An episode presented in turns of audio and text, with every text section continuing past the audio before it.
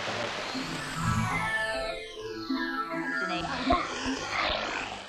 HAM Helsingin taidemuseo ja Helsingin kaupunginmuseo esittävät. Mieliala, Helsinki, 1939-1945.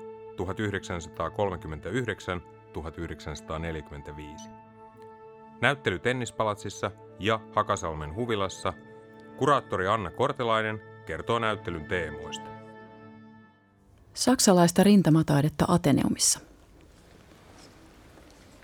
Toukokuussa 1942 Ateneumissa avattiin propaganda-aseveljen järjestämä näyttely, jossa oli esillä suomalaista ja saksalaista rintamavalokuvaa ja ennen kaikkea suomalaista ja saksalaista rintamataidetta. Se ei siis ollut Ateneumin oma näyttely, vaan ikään kuin ulosvuokrausnäyttely, mutta yhtä kaikki Ateneum antoi siis tilansa tähän tarkoitukseen. Museohan oli ollut suljettuna ja tyhjillään aina lokakuusta 1939 lähtien.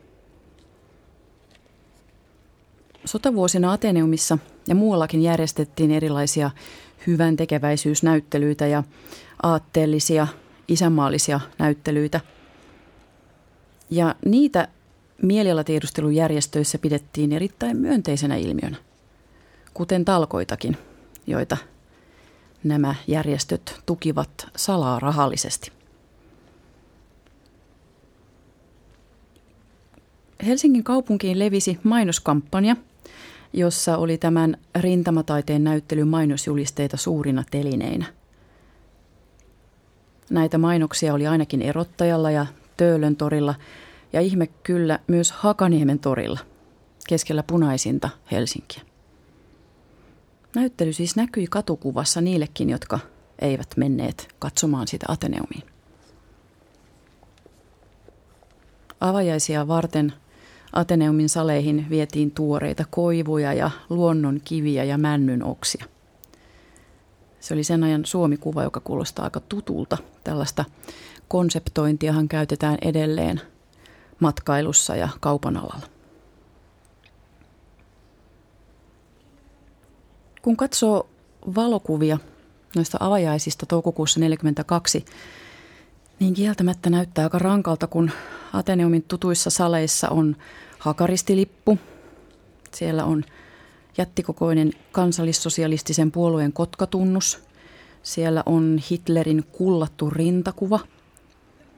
Ja nämä rinnastetaan symmetrisesti Suomen lippuun, Suomen leijonaan ja Mannerheimin rintakuvaan. Mutta tämä kaikkihan vain konkretisoi aseveljeyttä. Ei tämän rinnastuksen pitäisi tulla meille minään yllätyksenä. Avajaisissa oli presidentti Ryti paikalla. Sen sijaan Mannerheim ei tiettävästi jalallaan astunut tuohon näyttelyyn. Saati, että olisi antanut valokuvata itseään niissä tiloissa.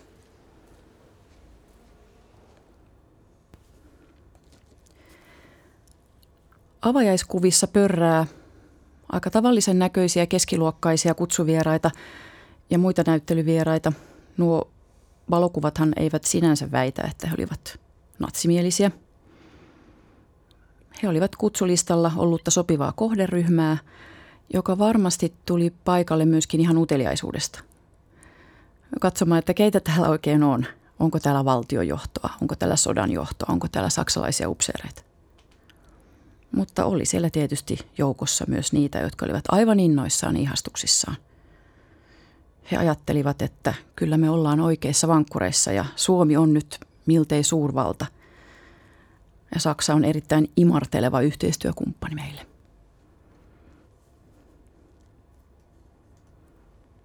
Noita saksalaisia upseereita oli ihan omana delegaationaan hieman avajaisten jälkeen Ateneumissa – valokuvien perusteella näyttää siltä, että se oli heille tämmöinen tykypäivä tai virkistyspäivä.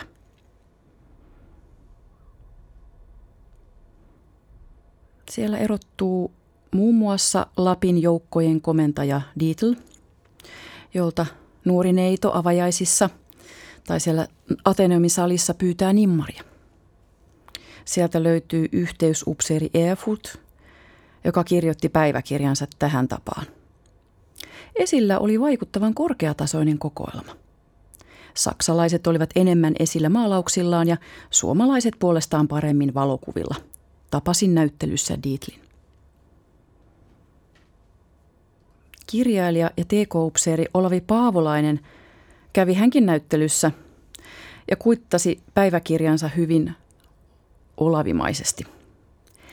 Kävin myös paljon mainostetussa näyttelyssä Ateneumissa. Saksalaisten piirrokset ja maalaukset veivät kirkkaan voiton suomalaisten töistä. Niissä ihannoitu uusi, kova taistelijatyyppi oli vavahduttava. Täysin patologinen kiristyneisyydessään, melkein hysteerisessä tahdonvoimassaan. Hitlerin tärkein salainen ase lienee lopultakin ollut pervitiini.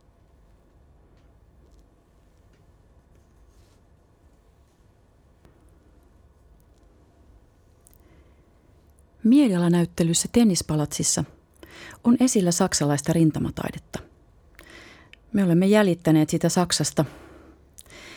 Näyttää siltä, että tekijänimien ja teosnimien puolesta ne saattavat olla juuri niitä nimenomaisia teoksia, joita helsinkiläiset parveilivat Ateneumissa katsomassa. Nämä näyttelyssä nyt olevat piirrokset ja maalaukset ovat Saksan historiallisen museon säätiön kokoelmista Berliinistä. Täytyy sanoa, että mua jotenkin jännitti niiden teosten saapuminen Helsinkiin ja tennispalatsiin. Mä jopa valokuvasin sen rahtilaatikon ja katselin sitä pitkään konservaattorien työhuoneessa. Näiden saksalaisten rintamapiirrosten ja maalausten ripustustapa me mietittiin todella tarkkaan. Esille ei ole tekijänimiä, ei teosnimiä. Ei ole tarkoitus kiinnittää niihin huomiota. Teokset on ripustettu ihan tavalliseen varastoritilään. Ja niitä valasee oikein todella kylmä, vähän niin kuin sellainen kuulusteluvalo. Niitä teoksia ei ole tarkoitus ihailla pääkallellaan – Siellä on jopa semmoinen musta surureuna niitä reunustumassa. Niissä on aika semmoinen tumma aura niissä piirroksissa. Ne on eräänlainen aikakapseli, jotka vie sinne Ateneumin saleihin. Ja miettimään kevään 42 katsojien mietteitä. Varmaan aika ristiriitaisiakin tunteita. Ja kyllä näillä aikakapseleillakin on omat rajansa. Vuoden päästä, eli toukokuussa 1943, tuollaista näyttelyä ei enää olisi järjestetty. Stalingradin tappion jälkeen itsevarmuus vähitellen katosi kokonaan, kunnes keväällä 1944 raporteissa on jo epätoivoa. Pelastukoon ken voi – Onko Helsingissä alkamassa uusi sisällissota?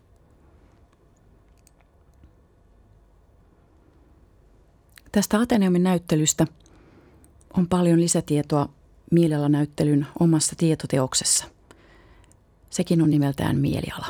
Ja siellä Marika Honkaniemi kertoo lisää tästä ristiriitaisia tunteita herättävästä näyttelystä. Mieliala, Helsinki, 1939-1945.